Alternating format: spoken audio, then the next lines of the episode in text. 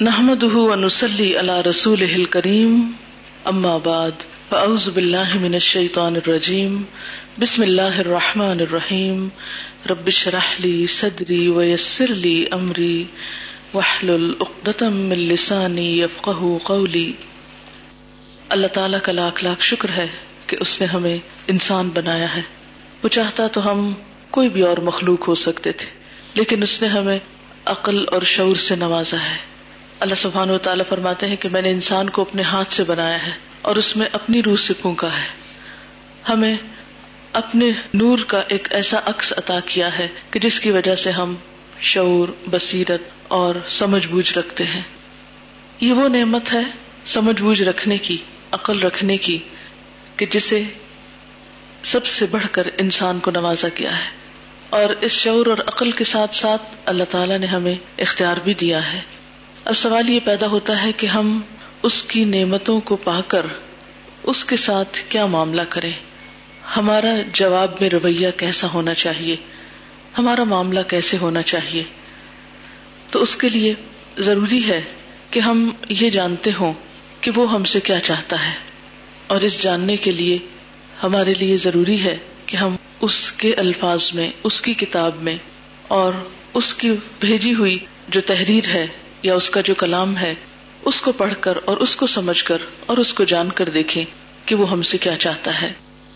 اللہ تعالی کی مرضی معلوم کرنے کے لیے اس کے علاوہ ہمارے پاس کوئی اور طریقہ نہیں ہے۔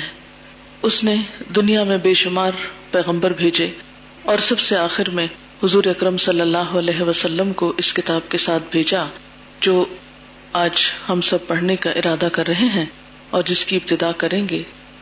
الحمد للہ آپ سب پڑھے لکھے لوگ ہیں۔ زندگی میں آپ نے بہت کچھ پڑھا ہے، بہت کچھ جانا ہے۔ لیکن یہ بھی ضروری ہے کہ ہم اپنے ان اوقات میں کچھ وقت اللہ کی کتاب کے لیے بھی ضرور نکالیں۔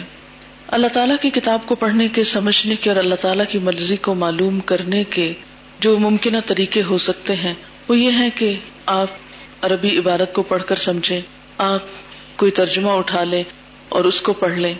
آپ کسی کی زبان سے کچھ ترجمہ سن لیں۔ لیکن ایک طریقہ یہ بھی ہے کہ ہم اللہ کی اس کتاب کو اپنے سامنے کھولیں اور اس کے لفظ لفظ کو پڑھیں، پھر اس کے مطلب کو جانیں اور اس کے اندر پوری طرح سمجھ بوجھ پیدا کریں۔ اسی چیز کو اور اسی ضرورت کو مد نظر رکھتے ہوئے ہم نے یہ کورس شروع کیا ہے۔ اگرچہ ہمارا ریگولر کورس صبح کے وقت ہوتا ہے لیکن بہت عرصے سے کچھ لوگوں کا کہنا یہ تھا کہ صبح کے اوقات میں ہم کچھ مجبوریوں کی وجہ سے حاضر نہیں ہو سکتے۔ اس لیے شام کا وقت ہمیں زیادہ سوٹ کرتا ہے۔ اگرچہ شام کا وقت قرآن پڑھنے کے لیے کچھ بہت موزوں اور مناسب وقت نہیں ہوتا، کیونکہ اللہ تعالیٰ نے اس کتاب کے پڑھنے کے لیے جو وقت پسند کیا ہے، وہ فجر کا ہے۔ قرآن پاک میں اللہ تعالیٰ فرماتے ہیں، ان قرآن الفجری کا نا مشہور لیکن اگر انسان اپنی کسی بھی مجبوری کی وجہ سے صبح کے اوقات میں زندگی کا پرائم ٹائم یا پھر اپنے دن کا پرائم ٹائم نہیں بھی دے سکتا، تو ایٹ لیسٹ کچھ نہ کچھ وقت اس کو اپنی زندگی میں ایسا ضرور نکالنا چاہیے کہ جس میں وہ اس کتاب کو پڑھ سکے۔ زندگی کا حال تو یہ ہے کہ ایک دن آتا ہے اور پھر چلا جاتا ہے، اور اسی طرح یہ آنا اور جانا ایام کا ایک دن زندگی کے خاتمے کا سبب بن جائے گا۔ تو اس سے پہلے کہ ہمیں زندگی جیسی نعمت جو اللہ نے دی، سمجھ بوجھ جیسی نعمت جو اللہ نے دی، وہ ہم سے واپس لے لی جائے۔ اور پھر ہم سب جانتے ہیں کہ ہماری واپسی بھی اللہ سبحان و تعالیٰ ہی کی طرف ہے۔ اور وہ واپسی بھی ایسی نہیں کہ جس میں صرف واپسی ہے، بلکہ یہ بھی پوچھا جائے گا کہ ہم کر کے کیا آئے ہیں۔ تو اس کے لیے انتہائی ضروری ہے کہ ہم کل کا انتظار کرنے سے پہلے آج جو بھی ہمارے پاس وقت ہمیں میسر ہے، اس سے فائدہ اٹھا سکے تو اس کے لیے آئیے ہم آج کے اس دن میں جو کہ دراصل ایک انٹروڈکشن کا دن ہے اور اس میں ہم قرآن پاک کی بھی کچھ انٹروڈکشن کرائیں گے اور کچھ اس کورس کی بھی اور کچھ آئندہ کے بارے میں آپ کو طریقہ کار بتایا جائے گا۔ سب سے پہلی بات تو یہ ہے کہ اللہ کا یہ کلام کوئی معمولی چیز نہیں ہے۔ اللہ سبحان و تعالیٰ قرآن پاک میں فرماتے ہیں، لو انزلنا هذا القرآن على جبل لرأيته خاشعا متصدعا من خشية الله اگر ہم اس قرآن کو کسی پہاڑ پر بھی اتارتے، تو تم دیکھتے کہ وہ اللہ کے خوف سے دب جاتا اور ٹکڑے ٹکڑے ہو جاتا۔ یعنی یہ ایک ایسا عظیم الشان کلام ہے۔ ایک ایسی زبردست چیز ہے کہ جو اپنے اندر اتنی تاثیر رکھتی ہے کہ پہاڑوں کو بھی چکا دے اور ان کو توڑ دے۔ یہ کلام حقیقت میں ایسا ہی کلام ہے کہ جو انسانوں کے اندر کی انا، سرکشی، تکبر اور ان کے اندر کی ایسی کیفیات کو توڑنے والا اور انہیں جھکانے والا ہے۔ بڑے بڑے شعرا نے، بڑے بڑے فلسفیوں نے جب حقیقت کی آنکھوں سے، بصیرت کی آنکھوں سے، اپنے شعور کی آنکھوں سے اس کتاب کو پڑھا اور اس کو سمجھا اور اس کو سنا تو وہ اس کے آگے سر جھکائے بغیر نہ رہ سکے۔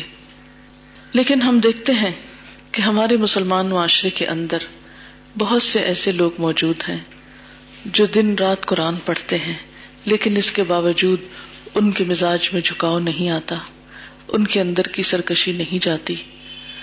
اور وہ اس کتاب سے وہ فائدہ نہیں اٹھا سکتے جو اٹھانا چاہیے۔ اس کی وجہ کیا ہے؟ اس کی بنیادی وجہ یہی ہے کہ یہ کتاب ہم سے صرف لفظ پڑھ لینے کا یا ترجمہ جان لینے کا یا وقتی طور پر کچھ معلومات حاصل کر لینے کا تقاضا نہیں کرتی، بلکہ یہ کتاب ہم سے مطالبہ کرتی ہے کہ ہم اس کے ساتھ جینا سیکھیں۔ اس کو صرف اپنے انٹلیکٹ کی سطح پر، اپنے علمی سطح پر، عقلی سطح پر ہی نہ لیں، بلکہ ہم اس کو اپنے قلب اور روح کے ساتھ قبول کریں۔ اس سے ہم صرف معلومات میں اضافہ نہ کریں، بلکہ ہم اس کو محسوس کر کے اپنے اندر کی دنیا کو بدلنے کی کوشش کریں۔ یعنی آپ گھر میں بھی بیٹھ کے کیسٹ سن سکتے ہیں، آپ گھر میں بھی کوئی کتاب کھول سکتے ہیں، لیکن یہاں پر اکٹھے ہو کر اور وقت کا کچھ حصہ ایک مجلس میں بیٹھ کر قرآن پڑھنے کا اور سمجھنے کا اصل مقصد کیا ہے؟ اس کا اصل مقصد یہی ہے کہ ہم صرف جاننے والے نہ ہوں، صرف سطحی طور پر سمجھنے والے نہ ہوں، بلکہ ایسے طریقے بھی معلوم کرنے والے ہوں کہ جس سے یہ کتاب واقعی ہمارے روح اور جان میں اتر جائے، جو ہمارے عمل میں، ہمارے سوچ میں، ہمارے اخلاق میں، ہمارے معاملات میں، ہماری اس زندگی میں اور ہماری آخرت کی زندگی میں ایک تبدیلی پیدا کرے۔ اللہ سبحان و تعالی سورت ابراہیم کے شروع میں فرماتے ہیں الفلام را، کتاب انزلناہ الیک لتخرج الناس من الظلمات الى النور۔ یہ ایک کتاب ہے جسے ہم نے آپ کی طرف بھیجا ہے۔ کیوں آئی ہے یہ کتاب؟ لتخرج الناس، تاکہ تم انسانوں کو نکال سکو۔ کہاں سے؟ من الظلمات، اندھیروں سے۔ کس کی طرف؟ الن نور روشنی کی طرف۔ یہ کتاب چند لوگوں کے لیے نہیں، یہ تو پوری انسانیت کے لیے ہے، تمام انسانوں کے لیے ہے۔ نبی صلی اللہ علیہ وسلم کے پاس جب یہ کتاب بھیجی گئی، تو اس وقت اللہ سبحان و تعالی نے جو اس کا مقصد بتایا، وہ یہی تھا کہ انسانوں کو اندھیروں سے نکال کر روشنی کی طرف لایا جائے۔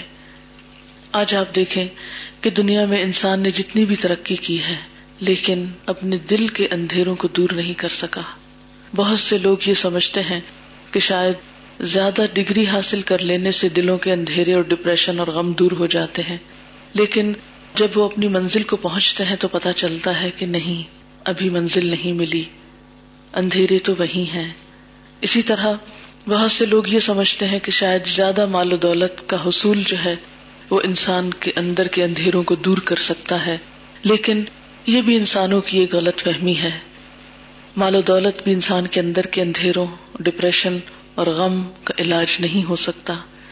اسی طرح دنیا کی اور بہت سی نعمتیں، اچھی صحت کا ہونا، اچھے ماحول کا ہونا، صاف ستھرا پانی مل جانا، صاف ستھری آب و ہوا کا مل جانا، یہ بھی اللہ کی نعمتوں میں سے ہے۔ لیکن صرف باہر کی نعمتیں، باہر کی فضا، باہر کی ہوا ہمارے اندر کے غم کو دور نہیں کر سکتی۔ اللہ سبحان و تعالیٰ نے ہمیں صرف ہڈیوں اور گوشت پوست کا مجموعہ نہیں بنایا، اس نے ہمیں جسم کے ساتھ جان بھی دی۔ جہاں ہمارا ایک ظاہری پہلو ہے، وہاں ایک ہمارا اندرونی پہلو ہے، باطنی پہلو ہے۔ جہاں ہمارے جسم کی ضروریات ہیں، وہاں ہماری روح کی ضروریات ہیں۔ آپ نے دیکھا ہوگا کہ انسان کے جسم کی جو باہر کی ضروریات ہیں، وہ کچھ اور ہیں، لیکن اندر کے اندھیرے کی دوری وہ اسی وقت ہو سکتی ہے کہ جب یہ چراغ انسان کو ملتا ہے۔ کتاب کا لتخرج الناس من الظلمات الى النور۔ حقیقت یہ ہے کہ اس کتاب کے ساتھ کا سفر، اس کتاب کے ساتھ زندگی اندھیروں سے روشنی کی طرف سفر ہے۔ لا علمی کے اندھیرے، غفلت کے اندھیرے، سستی اور کوتاہی کے اندھیرے، سرکشی اور تکبر کے اندھیرے۔ یعنی دل کی دنیا کے جتنے بھی اندھیرے ہیں، وہ سب اسی سے دور کیے جا سکتے ہیں۔ پھر اسی طرح، اس دنیا کے بارے میں ہمارا جو علم ہے یا ایٹیٹیوڈ ہے یا رویہ ہے، وہ بھی اندھیروں پر مبنی ہے۔ وہ اندھیرے بھی اسی وقت دور ہو سکتے ہیں۔ انسانوں کے ساتھ جو معاملات ہمارے بگڑتے ہیں، وہ بھی اندھیروں ہی کی وجہ سے ہوتے ہیں۔ ان سب کی اصلاح اور ان سب کا علاج جو ہے، وہ بھی اسی کتاب کے اندر ہے۔ اس لیے یہ سفر ہمارا اندھیروں سے دراصل روشنی کی طرف کا سفر ہے۔ آپ سب جانتے ہیں کہ یہ کتاب اللہ کی کتاب ہے۔ جیسا کہ اللہ سبحان و تعالیٰ فرماتے ہیں، تنزیل رب العالمین، یہ رب العالمین کی طرف سے آئی ہے۔ لانے والے کون ہے جبریل امین ہے نزل بہ روح الامین، اس کتاب کو لے کر اترنے والے روح الامین ہیں۔ کس پر اترا ہے؟ محمد صلی اللہ علیہ وسلم پر۔ اور آپ کے بھی دل مبارک پر جیسا کہ فرمایا اللہ قلب کا اور کیوں اترا ہے؟ لتکون من المنذرین تاکہ تم لوگوں کو خبردار کرنے والے ہو، آگاہ کرنے والے ہو، کیونکہ جو انسان اندھیرے میں ہوتا ہے، اسے نہیں پتا چلتا کہ اس کے اوپر کیا مشکل آنے والی ہے، یا وہ کس چیز سے ٹکرانے والا ہے، یا کون سی چیز اس کو نقصان دینے والی ہے۔ اس لیے لتکون من المنذرین اس کتاب کا کام کیا ہے کہ یہ لوگوں کو خبردار کر دے کہ ان کا بھلا، ان کا فائدہ کس چیز میں ہے اور ان کے لیے نقصان دہ چیزیں کون سی ہو سکتی ہیں۔ پھر آپ سب جانتے ہیں کہ یہ کتاب ایک بہت فضیلت والی اور برکت والی کتاب بھی ہے۔ مثلاً یہ کہ اللہ سبحان تعالیٰ سے بڑھ کر تو کوئی ہستی ہے نہیں، اس کی کتاب ہے یہ۔ محمد صلی اللہ علیہ وسلم سے بڑھ کر کوئی انسان نہیں، ان پر اتری ہے۔ جبریل امین سے بڑے کوئی فرشتے نہیں، ان کے ذریعے آئی ہے۔ پھر جس مہینے میں آئی ہے رمضان المبارک کا مہینہ شاہ رمضان اللہ القرآن، وہ بھی ایک بابرکت مہینہ ہے۔ جس رات میں اتری ہے بابرکت رات ہے۔ انا انزل فی لطن مبارک ہم نے اس قرآن کو بابرکت رات میں اتارا ہے۔ پھر اسی طرح ایک اور آیت میں آتا ہے کہ انا انزل فی لت القدر۔ ہم نے اس کو لت القدر میں اتارا ہے۔ وما ادرا کما لت القدر۔ اور تم کیا جانو کہ لت القدر کیا ہے؟ لت القدر خیر من الف شہر لت القدر ہزار مہینوں سے بڑھ کر ہے۔ اور جس امت کے پاس یہ آئی ہے اول طور پر یعنی امت محمد صلی اللہ علیہ وسلم، ان کو بھی خیر امت ان کہا گیا ہے۔ تو یہ کیسے ہو سکتا ہے کہ اللہ کی اس بابرکت اور فضیلت والی کتاب کو جو شخص اہمیت دے، پھر اس کی اہمیت نہ ہو۔ جو شخص اس کا احترام کرے، پھر اس کا احترام نہ ہو۔ جو شخص اس کے لیے قربانی کرے، پھر اس کے لیے اللہ سبحان و تعالیٰ کی رحمتیں نہ ہو جو اس کے لیے اپنا آپ وقف کرے، پھر اللہ سبحان و تعالیٰ اس کے لیے انعامات کی خوشخبری نہ دے۔ تو بات یہ ہے کہ اس کے ساتھ کسی بھی قسم کا جو تعلق ہے، وہ معمولی بات نہیں ہے۔ یہ آج کا دن آپ کی زندگی کا ایک اہم دن ہے۔ آپ کا یہ فیصلہ ایک اہم فیصلہ ہے۔ ایک ٹرننگ پوائنٹ ہے۔ قرآن کے بغیر کی زندگی اور قرآن کے ساتھ کی زندگی میں بہت بڑا فرق ہے۔ ایسا ہی فرق ہے جتنا رات اور دن کے درمیان فرق ہے۔ کیونکہ انسان کی سوچ میں، انسان کی پرائرٹیز میں، انسان کی ترجیحات اور انسان کے نقطۂ نظر میں ایک واضح تبدیلی پیدا کرتی ہے۔ جو چیزیں دنیا میں رہتے ہوئے ہمیں بہت بڑی لگتی ہیں، جن سے ہم مروب ہوئے چلے جاتے ہیں، جن سے ہم امپریس ہوتے ہیں۔ قرآن پڑھنے کے بعد ان کی بازو کا کوئی اہمیت نظر نہیں آتی، یہ بہت معمولی لگنے لگتی ہیں۔ ہماری زندگی میں جو چیزیں بہت اہمیت رکھتی ہیں، قرآن پڑھنے کے بعد ان میں سے بہت سی غیر اہم ہو جاتی ہیں اور اہمیت کسی اور چیز کی ہو جاتی ہے۔ اور سب سے بڑا فرق جو انسان کی زندگی میں آتا ہے اور جو آنا چاہیے وہ یہ ہے کہ انسان کی پرائرٹی دنیا کی بجائے آخرت ہو جاتی ہے۔ کیونکہ وہ یہ سمجھ لیتا ہے اور جان لیتا ہے کہ جو زندگی میں اس وقت گزار رہا ہوں، یہ ایک تھوڑے دن کی زندگی ہے۔ اور میرا آئندہ کا سفر اور آئندہ کی زندگی ایک طویل زندگی ہے اور ہمیشہ کی زندگی ہے۔ لہذا جو شخص یہ فیصلہ کر سکے اور جس شخص کو یہ نقطہ سمجھ میں آ جائے تو حقیقی معنوں میں وہ شخص ایک کامیابی کا سفر اختیار کر لیتا ہے۔ چنانچہ اللہ سبحان و تعالیٰ اس کتاب کے بارے میں یہ فرماتے ہیں کہ ہوا خیر مما یجمعون۔ یہ کتاب ہر اس چیز سے بہتر ہے جسے لوگ جمع کر رہے ہیں۔ یعنی زندگی میں انسان اپنے لیے بہت کچھ اکٹھا کرتا ہے، بہت کچھ سمیٹتا ہے۔ اور ظاہر ہے کہ آپ میں سے کوئی بھی شخص فارغ نہیں ہے۔ آپ اگر اس وقت یہاں نہ ہو اور کسی بھی اور جگہ پر ہوں، تو ضرور کچھ نہ کچھ دنیا کا کام کر رہے ہوں گے، یا آپ آرام کر رہے ہوں گے، یا کچھ کھا پی رہے ہوں گے، یا پھر یہ کہ آپ کسی سے میل ملاقات کر رہے ہوں گے، یا یہ کہ کچھ اور دنیا کے حاصل کرنے میں اپنا وقت لگا رہے ہوں گے۔ لیکن یہ یاد رکھیے کہ جب آپ اپنی دنیا کی کوئی بھی چیز چھوڑ کر اس کے لیے کچھ بھی وقت لگاتے ہیں، تو کبھی بھی یہ خیال آپ کے دل میں نہ آئے کہ میرا وقت ضائع ہو رہا ہے۔ یا نقصان ہو رہا ہے۔ نہیں، ہوا خیر مما یجمعون۔ لوگ جو کچھ بھی سمیٹ رہے ہیں، اس سے بہتر ہے وہ چیز جو آپ سمیٹ رہے ہیں۔ اس لیے ہم دیکھتے ہیں کہ شام کے اوقات کی نسبت سے خاص طور پر بات کروں گی، کیونکہ عموماً یہ تھکاوٹ کا وقت ہوتا ہے، آرام کا وقت ہوتا ہے۔ انسان کی ساری انرجی ختم ہو چکی ہوتی ہے اور اس وقت اپنے آپ کو کسی چیز پر کانسنٹریٹ کرانا اور اپنے آپ کو ریلی پش کرنا کہ آپ اس کام کو کر سکیں۔ یہ ایک مشکل مرحلہ ہوگا اور آپ کا ایک امتحان بھی ہوگا۔ اور ایک دفعہ ایک نیکی کے کام کی طرف قدم اٹھنے کے بعد اس سے پلٹ جانا ایک محرومی کا بھی سبب ہوتا ہے۔ تو ایک تو یہ ہے کہ یہ فیصلہ آپ کا جذباتی نہیں بلکہ سوچا سمجھا فیصلہ ہونا چاہیے۔ پھر دوسرا یہ کہ جب فیصلہ انسان کر لے تو اس پر استقامت بھی کرنی چاہیے۔ پھر یہ کہ کوئی ایسی چیز جو دل میں آئے، اس راہ پہ قدم چلتے ہوئے اگر ڈگمگائے تو اس کے لیے انسان کو یہ بھی سوچ لینا چاہیے۔ کہ دنیا میں بہت سارے لوگ ایسے ہیں کہ جو صرف چند دنیا کی ضروریات کی خاطر صبح کے بعد دوبارہ شام کو بھی کام کرتے ہیں۔ بہت سے ڈاکٹر حضرات ایسے ہیں کہ جو صبح میں جاب کرتے ہیں اور شام کو اپنی پرائیویٹ پریکٹس کرتے ہیں۔ چونکہ کچھ مال ملتا ہے، اس لیے کبھی انہوں نے اپنے آپ پہ ترس نہیں کھایا، بلکہ خوشی خوشی وہ اپنے دوڑ دوڑ کر کلینکس کی طرف جا رہے ہوتے ہیں۔ اسی طرح بہت سے لوگ اپنی قابلیت کو بڑھانے کے لیے مختلف لینگویجز کے کورسز کرتے رہتے ہیں۔ اور اس میں بھی سب لوگ بہت جوش و جذبے اور بہت بھاگ دوڑ کے ساتھ جا رہے ہوتے ہیں کہ ہمیں ایک ایکسٹرا کوالیفیکیشن ہماری بڑھنے لگی ہے۔ یا اسی طرح غور کیا جائے تو بہت سے اور مواقع بھی ایسے ہو سکتے ہیں۔ لیکن اگر آپ ان لوگوں سے ملیں تو کبھی وہ یہ نہیں کہیں گے کہ ہم کوئی نقصان کر رہے ہیں اپنا یا ہمارا اس کام کو دل نہیں لگتا۔ یہ ہے کہ ہمارے ساتھ بڑا ظلم ہو رہا ہے۔ اس لیے کبھی بھی اپنے آپ پہ ترس نہ کھائیں اور یہ نہ سوچیں کہ ہم اس وقت یہاں بیٹھے ہیں جبکہ سب آرام کر رہے ہیں، تو ہمارے اوپر کو بہت ظلم ہو رہا ہے یا ہمارے ساتھ زیادتی ہو رہی ہے۔ یا یہ ہے کہ ہمیں کیا حاصل ہو رہا ہے، کیونکہ عموماً ہمارے معاشرے میں قرآن کو سمجھنے کا اتنا رواج نہیں ہے اتنا رجحان نہیں، اور خصوصاً ایسے لوگ کہ جن کی یہ پرائرٹی نہ ہو، وہ بعض اوقات ایسی باتیں اور ایسی گفتگو کرتے ہیں کہ جس سے ہمارا دل بھی چھوٹا ہونے لگتا ہے۔ اور وہ بہت ہمارے مخلص اور ہمارے مہربان ہو کر ہم کو مشورہ دیتے ہیں کہ تم اپنی جان پر زیادہ ظلم نہ کرو۔ دنیا کمانے والوں کو کوئی بھی یہ نہیں کہتا کہ تم اپنی جان پہ ظلم نہ کرو، لیکن جو ہی کوئی شخص دین کی طرف قدم رکھتا ہے تو فوراً ہی اچھے اچھے مشورے سامنے آنے لگتے ہیں۔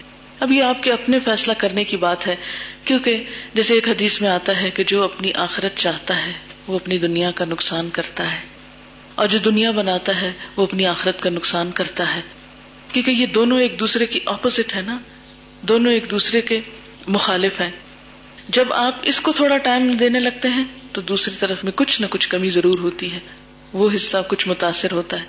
اور جب ادھر زیادہ لگتے ہیں تو یہ تو اس لیے ہونا کیا چاہیے کہ دونوں ہی کی طرف انسان حسب ضرورت کچھ نہ کچھ وزن ڈالتا رہے۔ یہ نہیں ہمیں اسلام میں سکھایا گیا کہ آپ دنیا کو چھوڑ دیں۔ دنیا میں رہ کے آخرت پانی ہے۔ آخرت کا رستہ یہاں سے گزرتا ہے۔ تو جیسے کسی جگہ پہنچنے کے لیے راستہ درمیان سے جہاں سے گزرتا ہے، تو چاہے وہ آپ کو جیسا بھی لگے، اس میں سے آپ کو گزر رہے بغیر آپ کا گزارا نہیں ہوتا۔ تو بالکل اسی طرح دنیا سے گزرے بغیر اور دنیا میں کام کیے بغیر آپ کی آخرت بن نہیں سکتی، گزارا نہیں ہو سکتا۔ تو اس لیے ضروری ہے کہ ہم اپنی دنیا کے اوقات کے ساتھ ساتھ کچھ نہ کچھ وقت اس کا نقصان کر کے یعنی ظاہر ہے کہ جب دنیا کو تھوڑا سا کم وقت دیں گے یا یہ تین گھنٹے آپ کو یہاں گزریں گے تو دنیا کے کاموں میں سے کٹ کر کے دیں گے یا اس میں سے مائنس ہو جائیں گے، تو کچھ نہ کچھ فرق تو پڑے گا، کچھ نہ کچھ اثر تو دنیا پہ پڑے گا۔ لیکن پھر انسان یہی سوچ لے کہ کس قیمت پر؟ آخرت کی قیمت پر۔ یعنی بسا اوقات ایسا ہوتا ہے کہ ہم دنیا کی خاطر اپنی آخرت کا نقصان کر لیتے ہیں، لیکن اگر کبھی ہمیں آخرت کی خاطر دنیا کا نقصان کرنا پڑے، تو ہم اپنے آپ کو بہت مظلوم سمجھتے ہیں۔ تو یہ سوچ ہمارے دل سے نکل جانی چاہیے۔ اب چند ایک باتیں میں اس سینس میں کروں گی کہ جو قرآن پڑھنے کے آداب ہیں۔ پہلا ادب تو یہی ہے کہ اس کو سیکھنے سے پہلے نیت درست ہونی چاہیے ہماری کہ ہم کیوں سیکھنا چاہتے ہیں۔ کیا مقصد ہے اس سب کے پڑھنے کا؟ اور ظاہر ہے کہ وہ پہلی بات ہے کہ اللہ کی رضا معلوم کرنا، اللہ ہی کی رضا کی خاطر اور اللہ کی رضا کے طریقے معلوم کرنا۔ اور اللہ تعالی کی مرضی کو پہچاننے کے بعد اپنی حیثیت کو اس دنیا میں پہچاننا اپنی زندگی کے مقصد کو پہچاننا اور ایک بہتر مسلمان بننا، ایک بہتر انسان بننا۔ اور ہم سب جانتے اور یہ مثالیں آپ نے بہت دفعہ سنی بھی ہوگی کہ جب بھی کوئی مشین بنتی ہے تو اس کے ساتھ اس کا جو بکلٹ ہے وہ بہت اہم ہوتا ہے۔ اگر اس کو پڑھ کر مشین کو آپریٹ کیا جائے تو ہم مشین کو بہتر طریقے سے استعمال کر سکتے ہیں۔ ایک جانی پہچانی اگزامپل آپ سب کے علم میں ہے۔ تو بالکل اسی طرح ہمیں اللہ تعالیٰ نے دنیا میں بھیجا اور ہمارے ساتھ یہ رہنما کتاب بھی بھیجی، ایک گائیڈ بک بھی بھیجی۔ ہم اس کو ایک طرف رکھ کے اپنی مرضی کا سفر جاری کیے ہوئے ہیں تو اس میں کچھ نہ کچھ نقصان یا کمی بیشی ہو سکتی ہے۔ تو اس لیے ضروری ہے کہ ہم سب سے پہلے تو اپنے مقصد اور اپنی نیت کو بہت اچھی طرح واضح رکھنے والے ہوں۔ پھر یہ ہے کہ جب قرآن پڑھے آپ تو اس کے لیے پہلی چیز جو ہے وہ خاموشی ہے۔ الحمد للہ آج تو بہت اچھی خاموشی کا مظاہرہ ہو رہا ہے، اور عموماً یہ خاموشی پہلے دن تو ہوتی ہے کیونکہ سب اجنبی ہوتے ہیں، تو کرنے کی بہت بات نہیں ہوتی، لیکن آہستہ آہستہ یہ ہوتا ہے کہ ماحول میں تھوڑا سا جب ایک دوسرے کو پہچاننے لگتے ہیں، تو بعض اوقات ہماری آپس کی گفتگو اور آپس کی جو دوستی اور انڈرسٹینڈنگ ہے، وہ بعض اوقات قرآن کے سننے سے ہم کو غافل کر دیتی ہے۔ ہم ڈسکریج نہیں کرتے آپس کا بولنا ان شاء اللہ ہم بھی آپ سے بولیں گے اور آپس میں بھی آپ لوگ بولیں گے، لیکن اس کے بھی اوقات ہوتے ہیں۔ مگر قرآن کو سنتے وقت اور قرآن کو سمجھتے وقت مکمل خاموشی چاہیے ہوتی ہے۔ اللہ سبحان و تعالیٰ قرآن پاک کے لیے ہمیں خود ارشاد فرماتے ہیں کہ اضاقر القرآن فسطمی الح کہ جب قرآن پڑھا جائے تو تم اس کو غور سے سنو۔ یعنی اس کو سننے کی طرف پوری توجہ دو۔ کیونکہ ہوتا یہ ہے کہ ہمارے سمجھنے کا لیول اتنا ہی ہوتا ہے جتنا ہمارے سننے کا ہوتا ہے۔ یعنی سمجھنے اور سننے میں ایک بہت گہرا تعلق ہے۔ جو لوگ صحیح سنتے نہیں، وہ صحیح سمجھ بھی نہیں پاتے۔ جن لوگوں کی سننے میں دلچسپی نہیں ہوتی یا جو سننے کا آرٹ نہیں جانتے، ان کے پھر سمجھنے کا بھی لیول جو ہے وہ بہت کم رہتا ہے۔ تو اس لیے سننا اور غور سے سننا جو ہے وہ انتہائی ضروری ہے۔ پھر اس کے بعد یہ ہے کہ سننے کے بعد اس میں غور و فکر کرنا ضروری ہے اور سمجھنا ضروری ہے۔ اس میں کیا چیز آپ کو مددگار ہوتی ہے؟ کیا چیز آپ کو فائدہ دیتی ہے؟ آپ کی پچھلی معلومات۔ آپ میں سے ہر ایک کا علمی اور تعلیمی لیول جو ہے وہ فرق ہوگا۔ اس کو سامنے رکھتے ہوئے اپنے حالات اور تجربات اور زندگی کے جو آپ کے ایام گزرے ہیں، ان کی روشنی میں ہی ہر شخص بات کو سمجھنے کی کوشش کرتا ہے۔ یعنی ہر شخص کا غور و فکر کا لیول فرق ہو جاتا ہے کیونکہ ہر شخص کے تجربات اور ایکسپیرئنس جو ہے وہ فرق ہوتے ہیں۔ تو اس کو آپ ساتھ لے کر قرآن کو جب سمجھیں گے تو ان شاء اللہ تعالیٰ اس میں فائدہ پہنچے گا ضرور۔ لیکن ایک بات یاد رکھیے کہ قرآن کا پڑھنا اور پڑھانا اس وقت تک فائدہ مند نہیں ہوتا جب تک کہ ہم اس کو اپنی عام روز مرہ زندگی سے ریلیٹ نہیں کرتے۔ تو اس کے لیے انتہائی ضروری ہے کہ ہم اپنے اپنے ماحول اور اپنی اپنی ضروریات کے مطابق بھی قرآن سے فائدہ حاصل کرنے کی کوشش کریں۔ یعنی سننے میں صرف اتنا نہیں کہ اچھا یہ بات کہہ گئی، یہ ترجمہ ہے، یہ تفسیر ہے۔ یہ اس آیت کا مطلب ہے، اس سے یہ یہ پوائنٹ نکلتے اور بس یہاں تک آ کے ختم نہیں کرنا، بلکہ سمجھنے میں یہ چیز بھی شامل ہوتی ہے کہ پھر اس کتاب میں میرے لیے کیا سبق ہے، میرے لیے کیا رہنمائی ہے؟ کیونکہ ہمارا مسلمانوں کا یہ دعویٰ ہے کہ یہ کتاب آج کے دور میں بھی ہمارے لیے ایک رہنما کتاب ہے اور قیامت کے دن تک تمام انسانیت کے لیے یہ اللہ تعالیٰ کا ایک پیغام ہے اور ویلڈ ہے اور یہ کبھی بھی آؤٹ ڈیٹڈ نہیں ہوئی، ہمیشہ یہ ایک کتاب زندہ ہے ہر دور اور ہر صدی کے مسائل کا حل اس میں موجود ہے، لیکن کیا وجہ ہے کہ آج کے مسلمان اس میں سے اپنے مسائل کے حل نہیں تلاش کر پائے؟ اس کی وجہ یہی ہے کہ ہم نے اس کے سمجھنے کا حق ادا نہیں کیا۔ اس لیے سننے کے ساتھ ساتھ سمجھنے کا حق ادا کرنا اور اس میں غور و فکر کرنا جو ہے وہ بہت ضروری ہے۔ قرآن پاک میں اللہ سبحان تعالیٰ فرماتے ہیں، ولا تکون کلدی نقالو سمے نا لا یسماؤن تم ان لوگوں کی طرح نہ ہو جانا کہ جو کہتے ہیں کہ ہم نے سنا لیکن وہ سنتے نہیں ہیں۔ یعنی سننے کا حق ادا نہیں کرتے یا اس طرح نہیں سنتے جس طرح ایک چیز کو سننا چاہیے۔ پھر اسی طرح یہ ہے کہ جب ایک چیز ہم سنتے ہیں تو پھر لازمن ہم بولنے کی بھی کوشش کرتے ہیں۔ تو اگلا مرحلہ جو ہے وہ پھر ایکسپریس کرنے کا آتا ہے۔ ہماری کوشش یہ ہوگی کہ قرآن سننے کے ساتھ ساتھ جو آپ کے اندر کی سوچ ہے وہ بھی ہم جانے اور آپ اپنے تجربات اور اپنی معلومات سے دوسروں کو بھی مستفید کریں اور آپ کے جو احساسات ہیں اور آپ کے اندر جو خیالات ہیں، وہ آپ دوسروں کو بھی کنوے کریں۔ اور اس کے ساتھ ساتھ یہ ہے کہ قرآن کو سیکھنے کے لیے بولنا بھی ضروری ہوتا ہے۔ یعنی سننے کے بعد اس کو منہ سے بولنا بھی ضروری ہے۔ اور اس کے لیے ہم دیکھتے ہیں کہ اللہ سبحان و تعالیٰ فرماتے ہیں، الرحمن علام القرآن، خلق الانسان علامہ البیان۔ رحمان جس نے قرآن کی تعلیم دی، اس نے انسان کو پیدا کیا اور اس کو بولنا سکھایا۔ اب اللہ تعالیٰ اپنی رحمت کا ذکر کر رہے ہیں، پھر قرآن کی تعلیم کا ذکر کر رہے ہیں، پھر اس کے بعد انسان کے بولنے کا ذکر کر رہے ہیں۔ تو گویا، سب سے پہلا حق کیا ہے انسان کے بولنے کا؟ اور بولنے کی نعمت کا شکرانہ ادا کس طرح کیا جا سکتا ہے کہ انسان اللہ کی اس کتاب کو ایکسپریس کرنا جانے اور اس کو صحیح طور پر پڑھنا جانے اور صحیح طور پر اس کی ادائیگی جانے اور صحیح طور پر اسے یعنی اس کی تلاوت جانے۔ تو اس کے لیے ہم آپ سے یہ چاہیں گے کہ آپ اس کو پڑھیں بھی، سمجھیں بھی، سنیں بھی اور اس کے ساتھ ساتھ اس کو پھر آپ یاد بھی کریں اور پھر اس کو سنائیں بھی واپس۔ یعنی صرف لینے والے ہی نہ ہوں، بلکہ دینے والے بھی ہوں۔ اور اس کے لیے طریقہ کار یہ ہوگا کہ انشاءاللہ آپ کے روزانہ کچھ دیر کے گروپس ہوں گے اور ان گروپس میں آپ لوگ اپنا روز کا لیسن جو ہے وہ سنائیں گے بھی۔ اور اس کا ایک فائدہ یہ بھی ہوتا ہے کہ یہاں سے جانے کے بعد جب آپ گھر میں اس کو یاد کرتے ہیں اور پڑھتے ہیں، تو پھر واپس اگر کوئی سن لے تو انسان کو یاد کرنے میں سہولت ہوتی ہے۔ بعض اوقات یہ بھی ہوتا ہے کہ آپ جب یاد نہیں کرتے یا آپ کی اپنی انوالومنٹ نہیں ہوتی یا آپ خود اسے سمجھنے کی کوشش نہیں کرتے یا اس کو سنانے کی بات نہ ہو، تو پھر آپ کی انڈرسٹینڈنگ کا لیول بھی وہ نہیں بنتا جو بننا چاہیے۔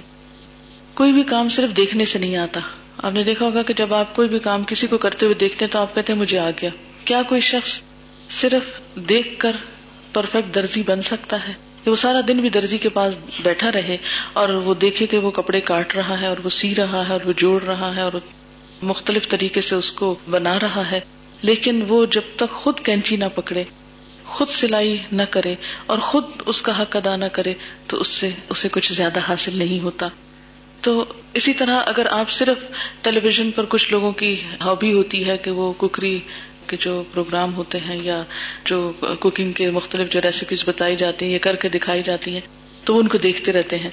اور عموماً یہ ہوتا ہے کہ آپ اپنے امیجنیشن میں یوں سمجھتے ہیں کہ آپ نے بھی وہ سب کچھ دیکھتے دیکھتے وہ ڈش تیار کر لی۔ لیکن اگر آپ اٹھ کر ٹیلی ویژن آف کر کے کچن میں آ کے وہی کچھ کرنے کی کوشش کریں تو کیا ہوگا؟ اس میں سے کچھ باتیں تو آپ بھول ہی چکے ہوں گے کہ کون کون سی چیزیں ڈالنے والی تھی کیونکہ آپ نے لکھا ہی نہیں اس کو۔ اور کتنی چیز کب، کتنی دیر کے لیے اس کو ہیٹ اپ کیا گیا، کس وقت کون سی چیز ملائی گئی۔ اگر آپ ترتیب بدل دیں، کچھ کر دیں، تو اس سے تو سارا اس کا ٹیسٹ ہی ختم ہو کر رہ جائے گا۔ چیزیں وہی ہوتی ہیں، لیکن مختلف پکانے والوں کے فرق سے ان کا ٹیسٹ بدل جاتا ہے۔ تو بالکل اسی طرح آپ قرآن پاک سے صحیح طور پر فائدہ نہیں اٹھا سکتے جب تک آپ کی اپنی پریکٹیکل انوالومنٹ اس میں نہیں ہوگی۔ یہ صرف لسننگ کی کلاس نہیں ہوگی، بلکہ اس میں آپ کی انوالومنٹ بہت ضروری ہے۔ صرف آپ سنیں گے نہیں، بلکہ سننے کے ساتھ آپ ہمیں بھی سنائیں گے کہ آپ نے کیا سمجھا ہے۔ ہم آپ کے سمجھ کے لیول کو اسیس کریں گے ڈیلی بیسس پر بھی اور اس کے بعد تحریری طور پر بھی۔ یہ اس کورس کی ایک ریکوائرمنٹ ہوگی۔ اور اس کا مقصد بھی کیا ہے؟ کہ آپ کو اپنے شبہات اور اپنی جو سمجھنے کی جو مشکلات ہیں سننے کے دوران اس کا آپ ساتھ ساتھ ازالہ کرتے جائیں اور پھر آپ کتاب کے پڑھنے کا حق ادا کر سکیں۔ پھر اسی طرح یہ ہے کہ تعلیم کے لیے لکھنا بہت ضروری ہوتا ہے۔ تو اس وقت تک انسان سیکھ نہیں سکتا جب تک کہ وہ قلم نہیں اٹھاتا۔ قرآن پاک میں اللہ سبحانہ و تعالیٰ فرماتے ہیں اقرا بسم ربک الذی خلق۔ پڑھو اپنے رب کے نام سے جس نے پیدا کیا۔ خلق الانسان من علق، انسان کو جمے ہوئے خون سے پیدا کیا۔ اقرا اور رب کل اکرم پڑھو اور تمہارا رب بہت عزت والا ہے۔ الذی علامہ بالقلم، جس نے علم سکھایا قلم کے ساتھ۔ تو تعلیم کے لیے قلم کا استعمال بے حد ضروری ہے۔ اور ہر شخص کا قلم کا استعمال کا لیول بھی فرق ہوگا۔ کچھ لوگ جو ہے زیادہ لکھتے ہیں، کچھ لوگ تھوڑا بھی لکھ کر باقی چیز جو ہے وہ جلد سمجھ جاتے ہیں۔ تو ہم آپ سے یہ چاہیں گے کہ آپ جب کلاس میں بیٹھے ہوں تو اس وقت ترجمہ اپنے ہاتھ سے لکھیں۔ یعنی آپ یہ بھی کر سکتے ہیں آسانی سے کہ کوئی ترجمے والا قرآن پاک خرید لیں اور خود بیٹھے رہیں اور آپ سن رہے ہیں اور آپ کے ہاں مجھے سمجھ آ رہی ہے کیا لکھا ہوا ہے اور کیا بولا جا رہا ہے۔ لیکن بیچ میں تھکاوٹ کی وجہ سے تھوڑا سا اونگ بھی لیں اور کسی وقت یہ ہے کہ آپ کی دھیان ادھر ادھر بھی ہو جائے۔ تو یہ سیکھنے کا طریقہ نہیں ہوتا۔ سیکھنے کا طریقہ کیا ہے کہ چاہے لکھے ہوئے پرنٹڈ قرآن پاک ترجمے کے موجود ہوں، مگر آپ سننے کے ساتھ ساتھ اپنے ہاتھ سے ان الفاظ کو نکالیں۔ آپ محسوس کریں گے کہ جو چیز آپ کے قلم سے نکلے گی، وہ زیادہ بہتر طور پر آپ انڈرسٹینڈ کر سکیں گے، بنسبت اس کے کہ آپ اس کو صرف سن رہے ہیں یا کہیں سے صرف دیکھ کر پڑھ رہے ہیں۔ قلم سے جو چیز نکلتی ہے، وہ علم میں پختہ ہو جاتی ہے۔ جیسے آپ ہاتھ کے قلم چلاتے تو یہ ہاتھ اور دماغ کا لنک ہے۔ جس طرح آپ کے ہاتھ سے کاغذ کے اوپر لکیریں بن رہی ہیں، اسی طرح ان مسلس کے ساتھ جو کنیکشن ہے، آپ کے جو آساب ہیں، دماغ تک وہ اندر بھی لکیریں پڑ رہی ہیں۔ تو اس لیے یہ ایک پختہ طریقہ ہے علم حاصل کرنے کا۔ اور اس کے لیے بھی ان شاء اللہ تعالیٰ آپ کو ساتھ یہ بتائیں گے کہ ترجمہ کیسے لکھیں، پھر یہ بھی ان شاء اللہ بتائیں گے کہ ترجمہ کیسے یاد کریں، پھر یہ ہے کہ تفسیر کیسے لکھیں، پھر یہ کہ تفسیر کیسے یاد کریں۔ اس طرح کی مختلف چیزیں ان شاء اللہ آپ کو ساتھ ساتھ فائدہ دیں گی۔ اور اس میں آپ کی مدد ان شاء اللہ تعالیٰ کی جائے گی۔ پھر ایک بات یہ یاد رکھیے کہ دنیا کی بہت سی چیزوں کے مقابلے میں قرآن کا سیکھنا نسبتاً آسان ہے۔ کیونکہ یہ روح ہے۔ اللہ تعالیٰ نے قرآن پاک کو اس میں روح بھی کہا ہے اور پھر ہمارے اندر کی روح جو ہے، جب وہ جاگتی ہے اور ہم اپنی دلچسپی اور شوق کے ساتھ اور روح کے انوالومنٹ کے ساتھ جب اس کو لیتے ہیں، تو بہت جلدی ہم اس کو اخذ کر لیتے ہیں۔ بہت سی آپ نے ایسی مثالیں دیکھی کہ لوگ ایک لفظ اردو کا لکھنا پڑھنا نہیں جانتے لیکن قرآن پڑھنا جانتے ہوتے ہیں۔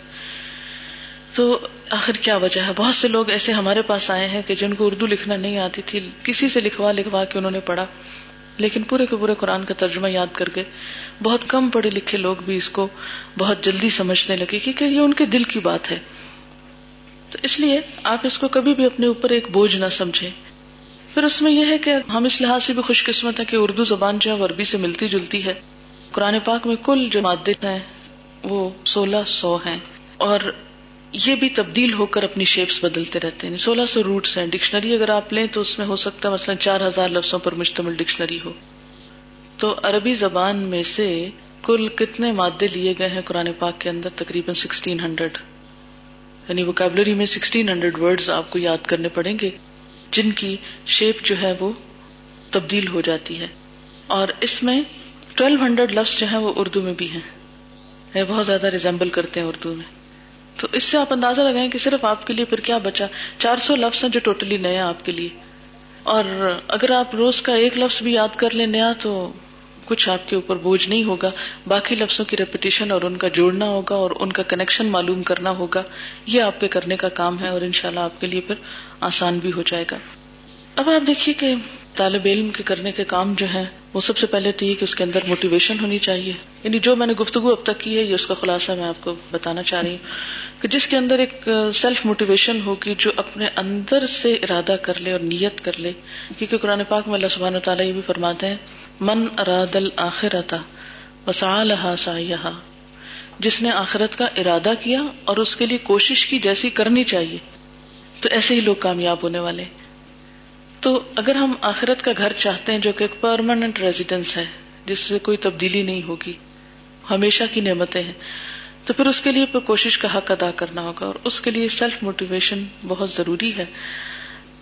اور اس کے بعد یہ ہے کہ سیکھنے کے لیے سکون ضروری ہے اور سکون کے لیے توجہ اور خاموشی جو ہے وہ بے حد ضروری ہے۔ پھر تمام حواس کا استعمال ضروری ہے۔ سننا، بولنا، دیکھنا، لکھنا یعنی یہ تمام آپ کے جو سینسز ہیں یوز آف آل سینسز یہ بہت ضروری ہے۔ پوری انوالومنٹ چاہتا ہے قرآن۔ یہ نہیں کہ آپ یا لکھ رہے ہیں یا بول رہے ہیں یا سن رہے ہیں، تو الگ الگ نہیں، ان ساری چیزوں کو اکٹھا آپ کریں گے۔ پھر اسی طرح یہ ہے کہ آپ کو پچھلی معلومات سے جوڑنا ہے۔ ایسوسیشن پچھلا آپ کا اردو کی وکیبلری کو ساتھ جوڑیں گے آپ۔ پھر اسی طرح اور جو آپ کے تجربات ہیں۔ یہ بات یاد رکھیے کہ قرآن میں دنیا میں جس قسم کے بھی علوم پائے جاتے ہیں، ہر علم کا کسی نہ کسی طرح سے ضرور تذکرہ ہے اس میں۔ تو آپ نے پچھلی زندگی میں جو کچھ بھی پڑھا، وہ ضائع نہیں ہے۔ وہ سارا علم جو آپ کے پاس آلریڈی ہے، وہ اس کتاب کو سمجھنے کے لیے ایک بیس بنتا ہے اور مددگار ہوتا ہے۔ جب آپ قرآن کو ریلیٹ کرتے ہیں اپنے اس نالج سے جو پہلے سے آپ کے پاس موجود ہے، تو اس میں بھی سیکھنے کا عمل جو ہے وہ آسان ہو جاتا ہے۔ پھر اس کے بعد یہ ہے کہ سیکھنے میں ایک اہم چیز ہے ویژلائز کرنا، تصور کرنا امیجن کرنا۔ تو قرآن پڑھتے وقت، مختلف آیات کو سمجھاتے وقت آپ کو یہ کہا بھی جائے گا کہ آپ امیجن کریں، آپ اس کو تصور میں لائیں، آپ اس کو اپنے دھیان میں لائیں۔ جتنی زیادہ آپ چیزوں کو اپنے امیجنیشن میں دیکھ سکیں گے، اتنی تیزی کے ساتھ آپ جو ہے وہ سیکھ سکیں گے۔ پھر اس کے بعد یہ ہے کہ ردم جو ہوتا ہے، یہ خاص طور پر انسان کے سیکھنے کے لیے مددگار ہوتا ہے۔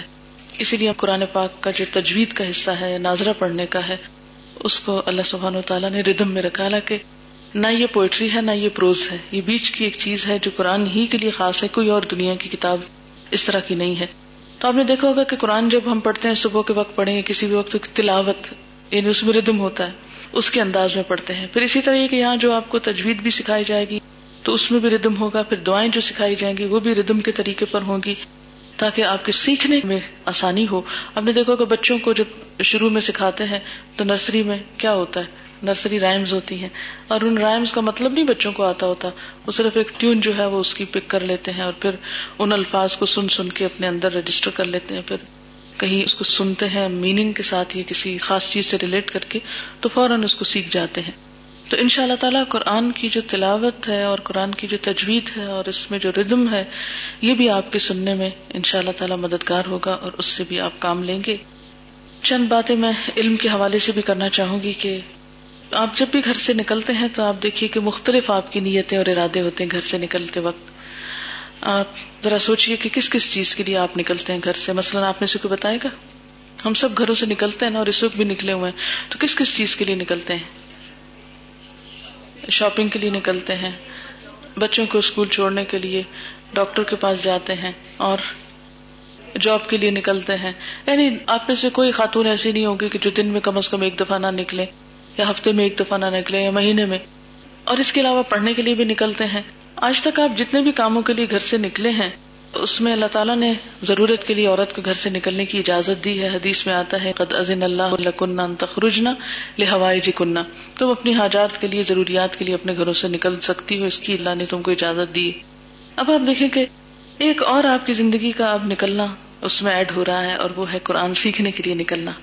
تو یہ جو قرآن سیکھنے کے لیے نکلنا ہے یہ نکلنا ان سارے نکلنوں سے بالکل فرق ہے اور اس کا اپنا ایک اجر ہے اور اس کا اپنا ایک ریوارڈ ہے اور یہ ایک بہت ہی بہترین چیز ہے۔ حدیث پاک میں آتا ہے، نبی صلی اللہ علیہ وسلم نے فرمایا منسل کا طریقن یلتم صفی علم سہل اللہ لہو طریقن الجنہ۔ جو اس وجہ سے گھر سے نکلتا ہے کہ کسی علم کے راستے پر چلے، اللہ تعالیٰ اس کے لیے جنت کا راستہ آسان کر دیتے ہیں۔ پھر اسی طرح یہ ہے کہ علم کا یہ سفر جو ہے اس پر ایک اور بشارت بھی دی گئی ہے۔ ایک اور حدیث میں آتا ہے کہ طالب علم جب گھر سے نکلتا ہے تو فرشتے جو ہے اس کے لیے اپنے پر بچھاتے ہیں۔ حقیقت میں بھی ہو سکتا ہے، اس لیے کہ اللہ کے ہاں کیا مشکل ہے اور اگر یہ سمبولک ہے تو اس میں بھی آپ دیکھیں کہ کتنی کیئر اور محبت اللہ تعالیٰ کی پتہ چلتی ہے ان لوگوں کے لیے کہ جو اس کی کتاب سیکھنے کے لیے اور اس کے پیغام کو سیکھنے کے لیے اپنے گھر سے نکلتے ہیں۔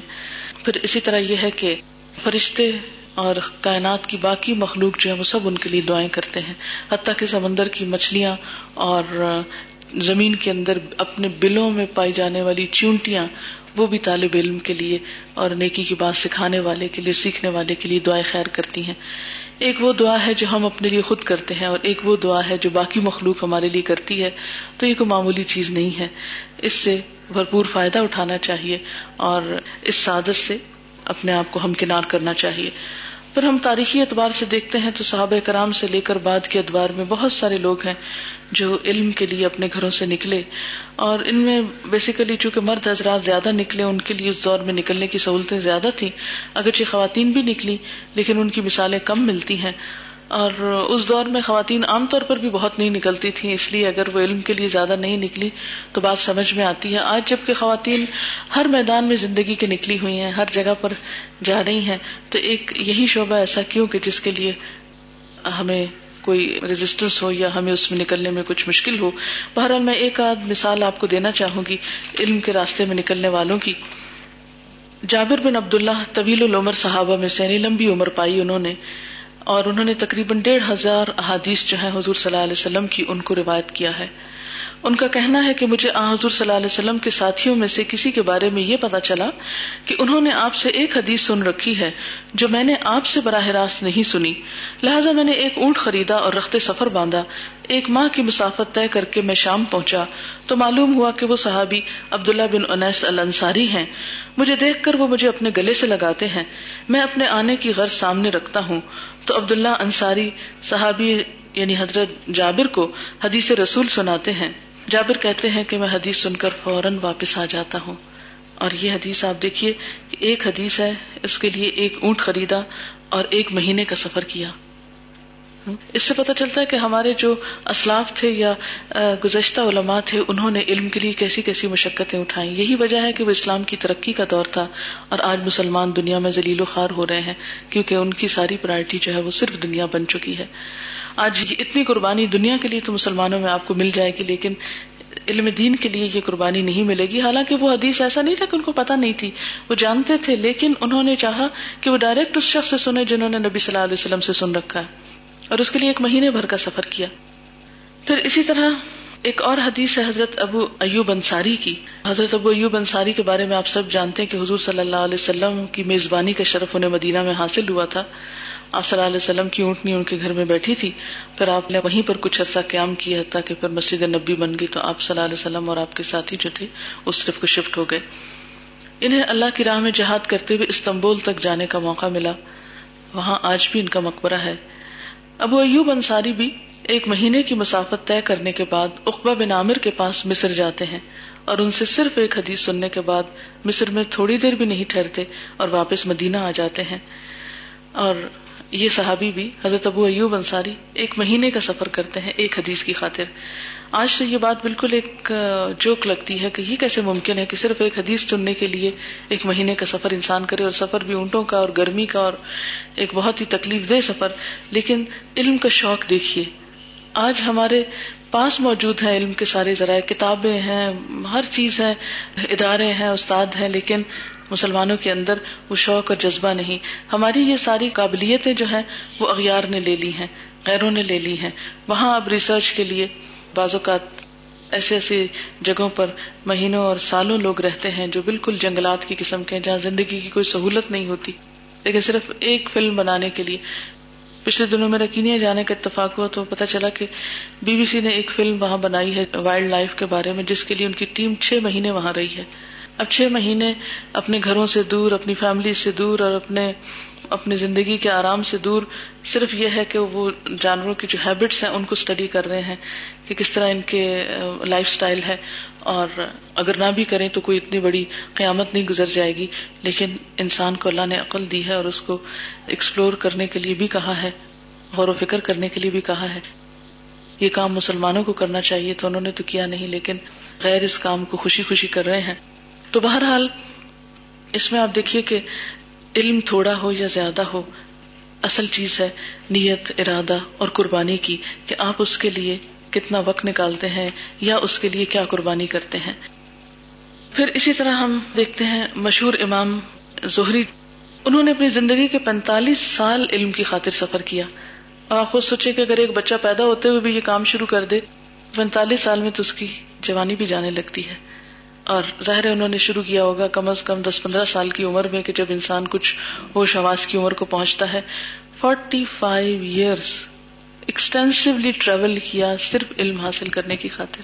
آج ہمیں ایک مثال پوری عالم اسلام میں نہیں ملے گی کہ آپ کسی ایک اسکالر کے بارے میں یہ کہہ سکیں کہ اس نے پینتالیس سال سفر کیے ہیں دین کی خاطر، سیکھنے یا سکھانے کی خاطر۔ ہم تو ایک آدھ سال بھی لگا لیں یا کوئی ایک آدھ دفعہ سفر کر لیں تو مہینوں اس کو بیٹھ کے سوچتے رہتے ہیں کہ بہت محنت کر لی ہم نے۔ پھر اسی طرح ہمیں ایک اور روایت ملتی ہے ابو حاتم الرازی کی۔ یہ کہتے ہیں کہ میرے پاس جو بھی مال تھا وہ سارا ختم ہو گیا۔ تو میں نے اپنے کپڑے بیچنا شروع کر دیے یعنی تن کے کپڑے۔ آج بہت سے لوگ کیا بہانا کرتے ہیں؟ کیا کریں؟ ہمارے پاس تو پیسے نہیں ہے یا ہم افورڈ نہیں کر سکتے۔ ہماری بہت سے گھرانوں میں مائیں جو ہے وہ بچیوں کا جہیز بنانے کے لیے تو پیسے خرچ کرتی ہیں، لیکن ان کو تعلیم نہیں دیتی اور ہوتا کیا ہے، وہ جہیز لے کے جاتی ہیں سسرال اور اسی طرح واپس لوٹ آتی ہیں، کیونکہ پاس کوئی علم نہیں، کوئی سمجھ نہیں، زندگی گزارنے کا کوئی سلیقہ نہیں۔ تو بہرحال اس میں اور بھی بہت سے اسباب اور وجوہات ہیں، لیکن ایک وجہ یہ بھی ہے کہ علم حاصل کرنا، سیکھنا اور سکھانا اور اس کام کے لیے پیسہ خرچ کرنا، یہ ہماری پرائرٹیز میں سے نہیں ہے۔ ہم اس کو کوئی نفع مند کام نہیں سمجھتے، ہم اس کو ایک بیکار کا کام سمجھتے ہیں۔ تو ہم دیکھتے ہیں، ابو حاتم اور راضی کہتے ہیں کہ میرے پاس جب پیسے ختم ہو گئے تو باری باری میں نے اپنے کپڑے بیچنا شروع کر دیے۔ کہتے ہیں کہ یہاں تک یہ سلسلہ بھی ختم ہوا، کپڑے بھی سارے بک گئے۔ اور کھانے کے لیے کچھ بھی نہ بچا۔ لیکن اس کے باوجود میں مسلسل علماء کے پاس حاضر ہوتا۔ شام کو جب اپنے ٹھکانے پہ لوٹتا، تو بھوک کی شدت مٹانے کے لیے پانی پیتا رہتا۔ یعنی یہاں تک لوگوں کے اوپر حالات گزرے ہیں۔ اور پھر اگلے دن شدید بھوک کے عالم میں پھر میں دوبارہ اپنا کام شروع کر دیتا۔ حتیٰ کہ یعنی کہیں سے اللہ تعالیٰ کی طرف سے کوئی ایسا انتظام ہوتا کہ وہ اپنی غذا کے لیے کچھ کر سکے۔ لیکن مقصود یہ ہے علم کے لیے آخری درجے تک کی قربانی۔ ہم میں سے اگر ایک مثال بھی آج کے دور میں ملے کہ کسی نے اپنا کوئی زیور بیچ دیا یا کچھ، تو ہم اس کے اوپر افسوس کرتے ہیں کہ ہائے بےچارے کا اتنا نقصان ہو گیا کہ اس نے علم کے لیے کوئی چیز جو ہے وہ قربان کر دی۔ پھر اسی طرح ابن طاہر المقدسی چھٹی صدی کے علماء میں سے ہیں۔ اپنے بارے میں کہتے ہیں کہ طلب علم کی خاطر میں گرمی میں ننگے پاؤں چلتا اور ایک مرتبہ بھی سواری میسر نہ ہی نہیں، میرے پاس پیسے ہی نہیں تھے کہ میں کبھی سواری لے سکوں۔ پیدل ہی چل چل کے علم حاصل کیا۔ میری کتابیں میری پشت پہ لدی ہوتی۔ دو مرتبہ گرمی کی شدت سے میں نے خون کا پیشاب کیا۔ یعنی اتنی بری حالت ہو جاتی تھی صحت کے اعتبار سے۔ ایک دفعہ بغداد میں اور دوسری مکہ میں۔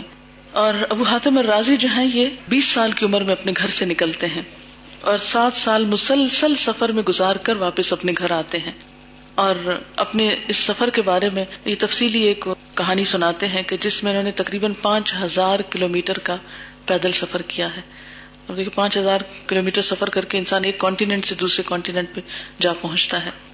پھر اسی طرح یہ ہے کہ اپنے اس کا وہ جغرافیہ تھوڑا سا بتاتے ہیں کہ کئی دفعہ میں کوفہ گیا، کوفہ سے بغداد اور مکہ اور مدینہ کا سفر کیا، پھر بحرین سے مصر مصر سے رملہ، وہاں سے بیت المقدس، پھر وہاں سے اسکلان تبریا وہاں سے دمش دمش سے ہمس، پھر انتاکیا پھر ترسوس، پھر ہمس پھر میں دوبارہ ہمس اس لیے آیا کیونکہ مجھے ابھی ابو الیمان سے کچھ احادیث سننا تھی۔ پھر کام مکمل ہونے کے بعد ہمس سے بیسان روانہ ہو گیا، وہاں سے رقا گیا، جہاں سے فرات کے راستے بغداد پہنچا اور میرا یہ تمام سفر پیدل تھا۔ یعنی پوری وہ لائن کھینچتے کہ کہاں سے کہاں تک میں نے سفر کیے ہیں اور یہ سارے سفر جو تھے، اس میں کوئی سواری ان کو نہیں ملی کیونکہ وہ افورڈ نہیں کر سکتے تھے۔ یعنی اتنی قربانی کس لیے کہ ڈیڈیکیشن ایک ایک اندر ایک تڑپ ہے۔ کہ کسی طرح ہم اپنی منزل تک پہنچ جائیں یہ ہیں وہ لوگ جنہوں نے احادیث جمع کی اور اتنی لازوال قربانیاں کر کے آج ہمارے لیے کتابیں لکھ کے چھوڑ دی اور ہم ہیں کہ صرف اتنی تکلیف نہیں کرتے کہ ان کو کھول کے پڑھ ہی لیں یا جان ہی لیں یا ان سے کچھ آج کے دور کے مسائل کا حل معلوم کر لیں۔ تو جس قوم کے اندر بھی ایسی غفلت ہو، پھر وہ قوم صرف باتوں کے بل پہ اور صرف چند کہانیاں سن سنا کر تو ترقی نہیں کر سکتی۔ پھر اسی طرح ہم دیکھتے ہیں کہ امام بخاری جو تھے وہ بھی اپنی بخاری جب لکھتے ہیں، جس کے بارے میں علماء نے متفقہ طور پر کہا ہے کہ اللہ کی کتاب کے بعد سب سے صحیح کتاب جو ہے، صحیح بخاری ہے۔ ان کے بارے میں بھی یہ آتا ہے کہ سولہ سال کی عمر میں یہ اپنی والدہ اور بھائی کے ساتھ حج کے لیے نکلے تھے۔ حج کے بعد ماں اور بھائی تو واپس آ گئے، لیکن یہ وہیں پر رہے۔ اور اندر سکسٹین ایئرز انہوں نے پڑھا بھی اور سفر بھی کیے اور پھر وہاں پر یہ کتاب بھی لکھی۔ انہوں نے اپنی حدیث کی کتاب مسجد نبی میں لکھی اور جس کو ریاض الجنہ کہتے ہیں۔ وہاں پر اس جگہ پر بیٹھ کر اور وہاں حدیث لکھنے سے پہلے غسل کرتے، نفل پڑھتے اور بیٹھ کر ایک ایک چیز انہوں نے وہاں پر لکھی۔ چاندنی راتوں سے فائدہ اٹھا کر، کیونکہ اس زمانے میں لائٹ تو نہیں تھی، آج تو اللہ نے کتنے کرم کیا ساری رات بھی پڑھے تو ہمیں کوئی دقت نہیں۔ چاندنی راتوں میں بیٹھ کر انہوں نے پوری تاریخ کبیر اپنی لکھی۔ ان کی تو خیر زندگی بالکل ایسے یقین نہیں آتا کہ جو ان کی قربانیاں ہیں، کہ رات کو کئی دفعہ اٹھتے، چراغ جلاتے اور شاید اپنے خوابوں میں بھی وہ اپنا کام ہی کر رہے ہوتے تھے۔ تو اٹھتے، چراغ جلاتے اور کچھ لکھتے اور اس کے بعد چراغ بند کر دیتے اور پھر اسی طرح رات کے کسی حصے میں پھر اٹھ بیٹھتے اور پھر لکھتے اور پھر سو جاتے۔ یعنی دن تو دن اپنی رات میں بھی بار بار اٹھ کے یعنی علم کے لیے اپنی نیند توڑنا، ایک ہوتا نا کہ سونے میں تاخیر کرنا، وہ ہم دنیا کے لیے تو کر لیتے ہیں، کسی شادی میں گئے، کسی پارٹی میں گئے، تو بہت دیر لگا آئے۔ لیکن دین کے لیے اور علم کے لیے جاگنا اور اپنی نیند کو قربان کرنا، اس کی مثالیں ہمیں کم ہی کہیں ملتی ہیں۔ بہرحال، اسی طرح امام شافی کے بارے میں آتا ہے کہ چودہ سال کی عمر میں قرآن پاک حفظ کیا، انہوں نے اپنے شہر کے علماء سے فائدہ اٹھایا۔ پھر اس کے بعد ان کو شوق آیا کہ میں باہر جا کے کہیں پڑھوں، جیسے آج کل کچھ بچوں کا شوق ہوتا ہے۔ بہرحال، ہوا یہ کہ ان کے اپنے شہر میں اب کوئی استاد ایسا نہیں بچا تھا جس سے وہ سیکھ نہ چکے ہوں۔ اور عمر بھی ابھی کم تھی، تو ماں کا واحد سہارا تھا۔ ماں نہیں چاہتی تھی کہ یہ پاس سے جائیں، لیکن جب بچے کا شوق دیکھا تو تیار ہو گئی اور بیٹے کو اپنی خوشی سے رخصت کیا۔ اور کہتے ہیں کہ ماں کے پاس دو پرانی یمنی چادریں تھی ان چادروں کو ماں نے بیچا اور راستے کے لیے کچھ سامان دیا اور یہ مدینہ گئے۔ وہاں پر امام مالک سے احادیث سنی اور پھر اس کے بعد وہاں سے آگے عراق کی طرف گئے اور کئی سالوں کے بعد یہ اپنے والدہ کے پاس واپس آئے اور کہا یہ جاتا ہے کہ جب واپس آئے تو ان کے پاس کچھ دنیا کا سامان بھی تھا۔ تو ان کی والدہ نے کہا کہ میں نے تمہیں یہ لینے کے لیے تو نہیں بھیجا تھا، مجھے تم سے یہ سب کچھ نہیں چاہیے۔ اور ان کو کہا کہ تم ان سب کو صدقہ کر دو، پھر اس کے بعد میرے سے بات کرنا، تاکہ جس مقصد کے لیے میں نے تمہیں بھیجا تھا، وہ مقصد جو ہے وہ پورا ہو۔ یہ ہیں وہ لوگ جنہوں نے دین کے لیے قربانیاں کی اور جن کے نام آج بھی تاریخ میں زندہ ہیں۔ لیکن مجھے حیرت ہوتی ہے، میں اکثر سوچتی ہوں، کیا وجہ ہے کہ امام بخاری بھی پہلے دور میں پیدا ہوا اور امام شافی بھی اور امام ابو حنیفہ بھی اور امام مالک بھی سارے امام پہلے گزر گئے۔ آج کے دور میں یہ مثالیں کیوں نہیں؟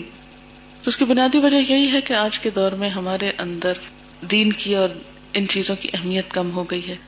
ہمارے اندر وہ اخلاص اور سنسیرٹی نہیں رہی اپنے دین کے ساتھ۔ ہمارے اندر وہ موٹیویشن نہیں رہی۔ کام کا وہ جذبہ نہیں رہا۔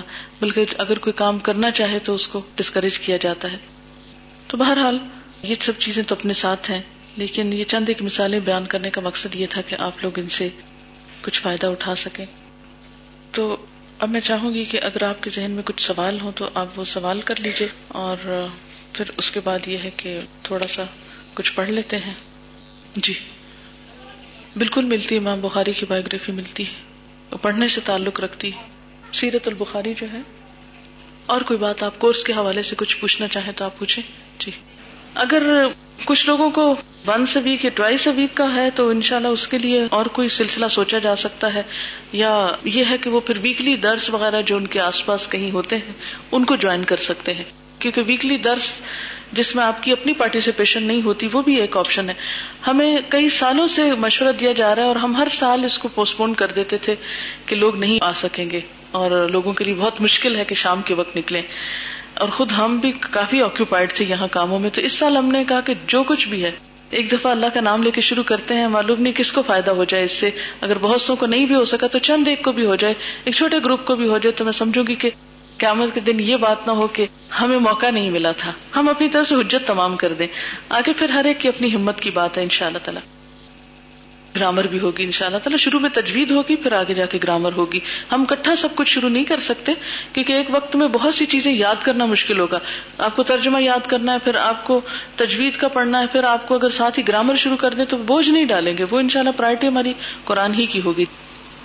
ہمارا یہ طریقہ رہا ہے کہ جب قرآن پاک شروع کرتے ہیں تو اس سے پہلے نفل پڑھتے ہیں، آپ لوگ وزو کر کے آئیے۔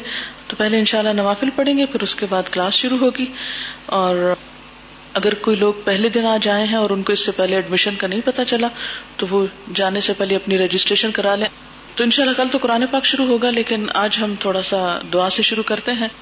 میں آپ کو کہلواؤں گی اور آپ میرے پیچھے پڑھیے۔ رب شرح لی صدری۔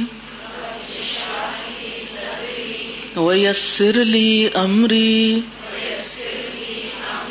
واحلل عقدة من لسانی يفقه قولي رب اشرح لي صدري ويسر لي أمري واحلل عقدة من لساني يفقه قولي. رب اشرح لي صدري. ويسر لي أمري. واحلل عقدة من لساني. يفقه قولي. ربی اے میرے رب، اشرح لی کھول دے میرے لیے، صدری میرا سینہ۔ ویسر لی اور آسان کر دے میرے لیے، امری میرا کام۔ وحلل اور کھول دے اقدتن گرا مل لسانی میری زبان کی۔ یفقہ وہ سمجھ جائیں قولی میری بات۔ ترجمہ ہے، اے میرے پروردگار، میرا سینہ کھول دے۔ اور میرے کام کو میرے لیے آسان کر دے اور میری زبان کی گرہ سلجھا دے تاکہ لوگ میری بات سمجھ سکیں۔ قرآن پاک کی ایک آیت میں آتا ہے، فمن يرد اللہ ان يهديه يشرح صدره للاسلام۔ جس کے ساتھ اللہ ارادہ کرتا ہے کہ اس کو ہدایت دے، اسے اپنا راستہ دکھائے، اس کا سینہ اسلام کے لیے کھول دیتا ہے۔ اور سینہ کھل جانے کی علامت کیا ہے؟ کہ اس کام میں انسان کا دل لگنے لگتا ہے۔ اس طرف اس کا شوق ہو جاتا ہے۔ دین کی بات اس کو سمجھ آنے لگتی ہے۔ جیسا کہ ایک اور حدیث میں ہے میں یورد اللہ بھی خیرن یو فقے ہو اللہ جس کے ساتھ بھلائی کا ارادہ کرتا ہے، اسے دین کی سمجھ بوجھ دے دیتا ہے۔ تو یہ اللہ تعالیٰ کی ایک بہت بڑی نعمت اور عنایت ہے کہ وہ ہمیں اس چیز کا شوق دے دے۔ کیونکہ جب شوق ہو جاتا ہے کسی چیز کا، تو آگے کے مرحلے آسان ہو جاتے ہیں۔ تو اللہ کی کتاب کو پڑھنے کے لیے دل کا کھلنا بہت ضروری ہے۔ آپ کے اپنے اندر کی کنوکشن بہت ضروری ہے۔ آپ دیکھیں کہ انسان کی جو سوچ ہے، اس کے تین لیول ہوتے ہیں۔ ایک ہوتا ہے آپ کا اوپین یا آپ کا خیال۔ مثلاً، آپ نے ایک اوپین بنایا کہ مجھے یہ کام کرنا ہے یا آپ کو ایک خیال آتا ہے۔ ایسے بہت سے خیال آپ کے آتے اور جاتے ہیں۔ مثلاً جب بھی آپ کوئی کام کر رہے ہوتے ہیں، تو ساتھ ساتھ آپ کو کچھ خیال آ رہے ہوتے ہیں۔ کوئی منصوبے آپ ذہن میں بناتے رہتے ہیں۔ اچھا جب آپ اس جگہ سے اٹھتے ہیں، تو وہ منصوبے بھی آپ کے وہیں وہیں رہ جاتے ہیں یا بھول بلا جاتے ہیں۔ اس کے بعد آپ کو یاد بھی نہیں ہوتا کہ کبھی آپ نے سوچا تھا۔ لیکن اللہ تعالی کی طرف سے انسان کے دل میں بہت سے ایسے خیال ڈالے جاتے ہیں۔ نیکی کے کام کرنے کے اور ساتھ ساتھ شیطان بھی اپنا کام کر رہا ہوتا ہے، وہ وسو سے ڈال رہا ہوتا ہے ہاں؟ دوسرا درجہ ہوتا ہے انسان کی سوچ کا بلیف کا، کہ آپ کی سوچ بلیف بن جائے، جس کے لیے لفظ فیتھ بھی استعمال ہوتا ہے۔ یعنی آپ اس کے ساتھ ایک طرح سے فیتھ فل ہو جاتے ہیں۔ یہ ایک اگلا درجہ ہوتا ہے۔ لیکن اس میں بھی یہ ہوتا ہے کہ انسان ڈاواں ڈول ہوتا ہے، کرے کہ نہ کرے۔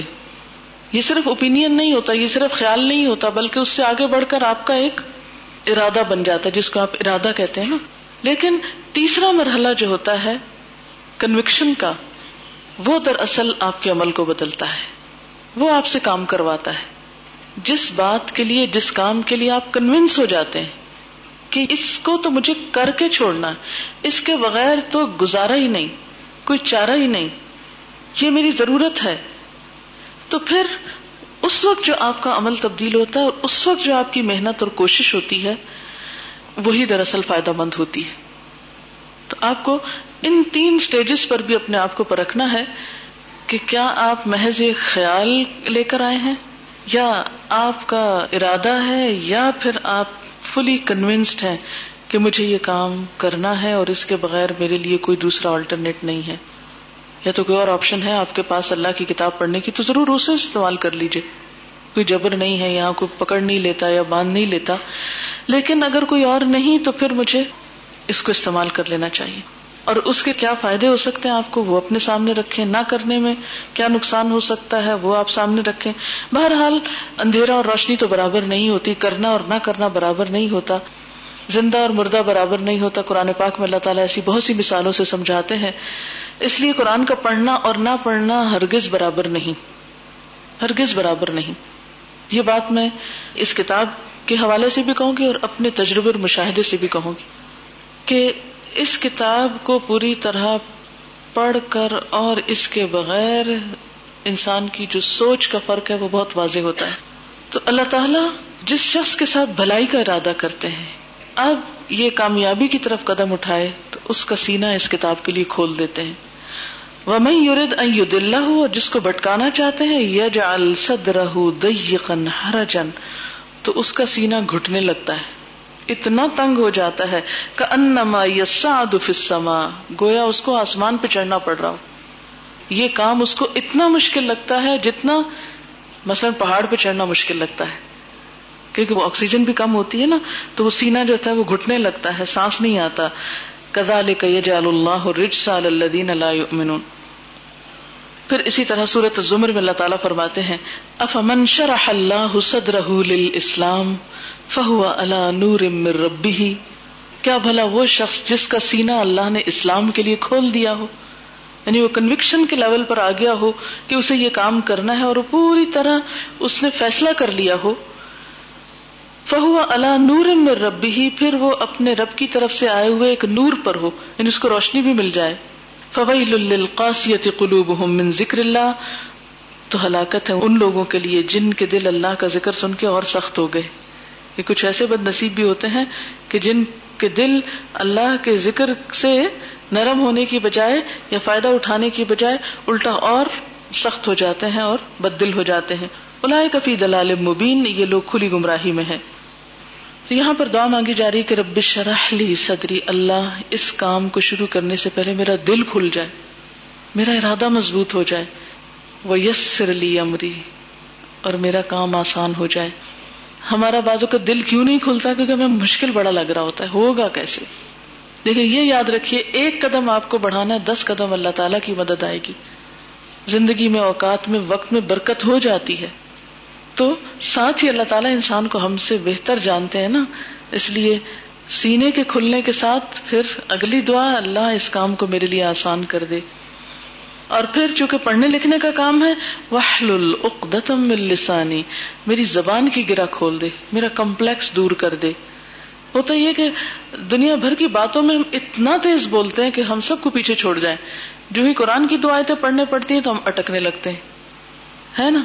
ہم سب کے ساتھ ہے۔ یا دنیا کے ہر موضوع پہ ہم پورے کانفیڈینس کے ساتھ بولتے ہیں۔ جب قرآن کی بات آتی ہے، دین کی بات آتی ہے، تو ہم فوراً احساس کمتری کا شکار ہونے لگتے ہیں اور شرمندہ ہونے لگتے ہیں بیرسٹ فیل کرتے ہیں۔ ہم کہتے ہیں، پتہ نہیں میرا اتنا نالج تو نہیں اور پتہ نہیں یہ بات ایسے ہے یا نہیں اور ایک شک کا اور بے یقینی کا اور تردد کا شکار رہتے ہیں۔ اللہ کی کتاب بھی اس قابل ہے کہ اس کے ساتھ آپ کانفیڈینس حاصل کریں اور جب کسی بات پر عمل کریں تو پورے کانفیڈینس کے ساتھ اور جب آپ کسی کو کچھ دیں، آگے بتائیں تو پورے کانفیڈینس کے ساتھ۔ تو اس کے لیے کیا ہے اللہ؟ یہ جو میرا اٹکنا اور بھولنا اور میرے اندر جو کمپلیکس ہے اور مجھے یہ جو بولنے میں یا پڑھنے میں اس کو دقت پیش آ رہی ہے، اس کو بھی آسان کر دے۔ یف قولی۔ اس سے یہ بھی پتا چلتا ہے کہ قرآن پڑھنے کا مقصد صرف یہ نہیں ہوتا کہ ہم اپنی معلومات میں اضافہ کر لیں۔ قدرتی طور پر آپ کو ضرورت پیش آتی ہے کہ جو آپ نے سیکھا ہو، وہ آپ کے دل پہ ایسا لگتا ہے کہ بولنے کو دل چاہتا ہے۔ آپ دیکھیں کہ کون سی چیز آپ دوسروں کے ساتھ شیئر کرتے ہیں؟ آپ مثلاً جاب پر ہوتے ہیں، کام پر ہوتے ہیں، کہیں لوگوں کے بیچ میں ہوتے ہیں، کسی شادی پر جاتے ہیں، بازار جاتے ہیں، تو کیا واپس آ کر آپ گھر والوں کو کچھ نہیں بتاتے کیا ہوا؟ سب بتاتے ہیں نا۔ تو جس طرح آپ دنیا کے کام کر کے گھر جا کے شیئر کرتے ہیں، یہ ہوا، فلاں نے یہ پہنا ہوا تھا، وہ یہ ہو گیا راستے میں۔ معلوم نہیں کیا متعلقہ اور غیر متعلقہ سب باتیں ہم کرتے رہتے ہیں، جن کا حاصل کچھ بھی نہیں، صرف شیئر کرنا۔ کیونکہ انسان کے اندر اللہ نے ایک ایسی چیز رکھی ہے کہ وہ جس چیز کو محسوس کرتا ہے، اس کا دل چاہتا ہے، وہ کسی کے ساتھ اس کا ذکر بھی کرے۔ خوشی ہو تب شیئر کرنا چاہتے ہیں، غم ہو تب شیئر کرنا چاہتے ہیں۔ کوئی مشکل ہو ہماری زندگی میں تب شیئر کرنا چاہتے ہیں۔ ہاں؟ تو اسی طرح قرآن کو بھی شیئر کرنا ہے دوسروں کے ساتھ کہ گھر جائیں، کوئی پوچھے کیا پڑھ کے آئے، تو ہم آئے بھائی شائع نہ کریں، ہمیں پتا ہو کیا پڑھ کے گئے۔ دل میں اتنا سما چکا ہو کہ ہم بولتے وقت ہمیں جھجک نہ ہو۔ اللہ مجھے بھی سمجھ دے اور صرف مجھے سمجھ نہیں دے، بلکہ مجھے آگے بتانے کی اس اپنے دل کی واردات کو دوسروں کے ساتھ شیئر کرنے کی توفیق بھی دے کہ میری زبان کھل جائے، زبان کی گرا بھی کھلے اور کام بھی آسان ہو اور سمجھ کا لیول بھی بڑھ جائے اور لوگوں کو بات بھی میں سمجھا سکوں۔ تو آخر میں ہم پھر دوبارہ سے اپنے سبق یا جو کچھ آج ہم نے کیا ہے، اس کا ایک خلاصہ سا کرتے ہیں کہ سب سے پہلے تو ہم سب کو یہ سوچنا ہے کہ میں یہاں پر کیوں آئی ہوں، اپنی نیت کا جائزہ لینا ہے۔ اور ہماری نیت کس کے لیے ہونی چاہیے؟ اللہ سبحان و تعالیٰ کے لیے ہونی چاہیے اور اللہ کو راضی کرنا ہونا چاہیے۔ تو ہم سب اپنے آپ سے پوچھیں کہ کیا واقعی میں اس کام کے لیے آئی ہوں؟ اپنے لیے لکھ بھی سکتے ہیں۔ کیا میں واقعی اللہ کی رضا کے لیے یہاں آئی ہوں؟ پھر اس کے بعد یہ ہے کہ ہمیں اس بات کا بھی علم ہونا چاہیے اور ہمارا اس بات کنوکشن کا لیول ہونا چاہیے کہ قرآن کا علم جاننا میرے لیے بے حد ضروری ہے۔ اس کے بغیر میرا گزارا نہیں۔ اور ہمیں یہ بھی اعتماد ہونا چاہیے کہ ہم جو اپنا وقت یہاں پر استعمال کرنے لگے وہ ضائع نہیں ہوگا۔ اس کا ہمیں ریٹرن ملے گا۔ وقتی طور پر اگر کچھ مشکل ہوتی ہے تو ہم عموماً سمجھتے کیا فائدہ۔ مجھے آ تو نہیں رہا۔ کیونکہ شیطان چاہتا ہی نہیں کہ ہم سیکھیں۔ تو آپ کو کلیئر کٹ ڈسائڈ کرنا چاہیے کہ کیا سیکھنا آپ کے لیے ضروری ہے یا نہیں ہے۔ اگر ہے تو پھر اس کے لیے مجھے کچھ نہ کچھ سیکریفائس کرنا پڑے گا۔ پھر اس کے بعد یہ ہے کہ ہمیں یہ بھی پتا ہونا چاہیے کہ سیکھ کر ہمیں کیا ملے گا۔ سیکھ کر میں حاصل کیا کرنا چاہتی ہوں کیونکہ کسی چیز کے انسان پوری طرح اس میں انٹرسٹ نہیں لے سکتا جب تک کہ اس کو یہ نہ پتا ہو کہ اس کا نتیجہ کیا نکلنے والا ہے۔ مثلا اگر گائے کا دودھ نکال رہے اور آپ کو یہ نہ پتا دودھ نکلے گا نہیں تو ایسے تو کوئی نہیں اس کے لیے ایفرٹ لگا سکتا۔ تو آپ وہ نہ ہو کہ آپ ایسے ہی دودھ دوتے رہے اور حاصل کچھ بھی نہ ہو، آپ کو کچھ نہ کچھ اس کا نتیجہ ملنا چاہیے۔ تو آپ کے سامنے کلیئر کٹ ہو کہ آپ کو اس کے پڑھنے سے حاصل کیا ہوگا۔ آپ کی اپنی سیٹسفیکشن کا لیول کیا ہوگا؟ آپ کے اندر کی روشنی کا کیا حال ہوگا؟ آپ کی زندگی میں اس سے کیا رہنمائی ملے گی؟ کیا مسائل حل ہو سکتے ہیں؟ آخرت کی کیا مشکل آسان ہو سکتی ہے؟ یہ علم آپ کہاں کہاں یوز کر سکتے ہیں؟ جیسے اللہ تعالیٰ فرماتے وہ خیر مما یجمعون تو واقعی کیا وہ خیر ہے جو اس سب چیزوں سے بہتر ہے جسے لوگ سمیٹ رہے ہیں اس وقت میں؟ اور پھر آپ یہ سوچیں کہ اگر میں اس وقت یہاں نہ ہوں تو کہاں ہوگی کہاں ہو سکتی؟ اور کیا وہاں بیٹھ کے آپ یہ سب کچھ پالیں گے جو اس وقت یہاں پا رہے ہیں؟ اگر آپ یہ تھوڑا سا اپنے آپ میں سوال کر لیں کہ اگر میں یہاں نہ ہوں تو کہاں ہوں گی اور آپ سب کو پتا ہے آپ کہاں ہوں گے۔ میں تو آپ کے بارے میں جج نہیں کر سکتی، نہ حق رکھتی ہوں، لیکن آپ سب جانتے ہیں۔ اس جگہ کو، یہاں سے، اس وقت کو، اس وقت سے، اس استعمال کو، اس استعمال سے کمپیئر کر کے دیکھ لیں کہ آپ کے لیے زیادہ یوزفل کیا ہے اور کس حد تک ہے اور کس چیز میں آپ کو کتنا فائدہ حاصل ہونے والا ہے۔ اور پھر آخری بات یہ ہے کہ یہاں آ کر میرا کیا کیا نقصان ہو سکتا ہے؟ کیا کیا کھونا پڑے گا مجھ کو یا کھو دوں گی یا کھو رہی ہوں؟ ہو سکتا ہے آپ کوئی اور جاب کرتے ہو ہو سکتا ہے آپ آرام کرتے ہو انٹرٹینمنٹ کے لیے نکلتے ہوں، ہو سکتا ہے کوئی دنیا کا اور کام کرتے ہوں، جو کچھ بھی آپ کرتے تھے، ان سب کے لیے بھی ایک آلٹرنیٹ تلاش کیجیے کہ اگر مثلاً اس وقت آپ شاپنگ کو نکلتے ہیں تو کیا کوئی اور وقت ہو سکتا ہے شاپنگ کے لیے؟ اگر سوتے ہوں تو کیا یہ سونا شفٹ ہو سکتا ہے کسی اور وقت میں؟ اگر آپ کوکنگ کرتے ہو گھر جا کر تو کیا یہ کوکنگ کسی اور وقت میں ہو سکتی ہے؟ اپنے ان سارے امور کا بھی جائزہ لیں تاکہ بیچ میں شیطان آپ کو نہ بہکائے کہ نہیں، تمہارے وہاں جانے کی وجہ سے یہ دنیا کا کام رک گیا ہے، اس لیے بہتر ہے کہ کوئٹ کر دو۔ اگر پڑھنا ہے تو پورے یقین اور پورے شوق کے ساتھ اس میں قدم رکھیں۔ اور اگر نہیں پڑھنا تو بھی انسان کے پاس سالڈ دلیل ہو کہ کیوں نہیں پڑھنا۔ اور ان شاء اللہ تعالیٰ جب آپ نیک نیتی سے قدم اٹھائیں گے تو پھر اللہ تعالیٰ کی مدد بھی آئے گی۔ ان شاء اللہ تعالیٰ باقی چیزیں جو ہیں وہ وقت کے ساتھ ساتھ آپ کی ہوں گی۔ تو کل آپ کی ان شاء اللہ قرآن پاک کی پہلی کلاس ہوگی۔ اس کے لیے آپ پراپرلی پریپیئرڈ ہوں اور اپنے اسکاف وغیرہ اڑ کر بیٹھے تاکہ جو کلاس میں شخص ہو اس کو بھی پتا چلے کہ کون اسٹوڈینٹ ہے یا نہیں ہے اور وہ کر کیا رہا ہے تاکہ اس کو چیک بھی کیا جا سکے۔ اوکے السلام علیکم و رحمۃ اللہ وبرکاتہ۔ سبحان اللہ نشد اللہ اللہ انت نستخ فروقہ و نتوب علیہ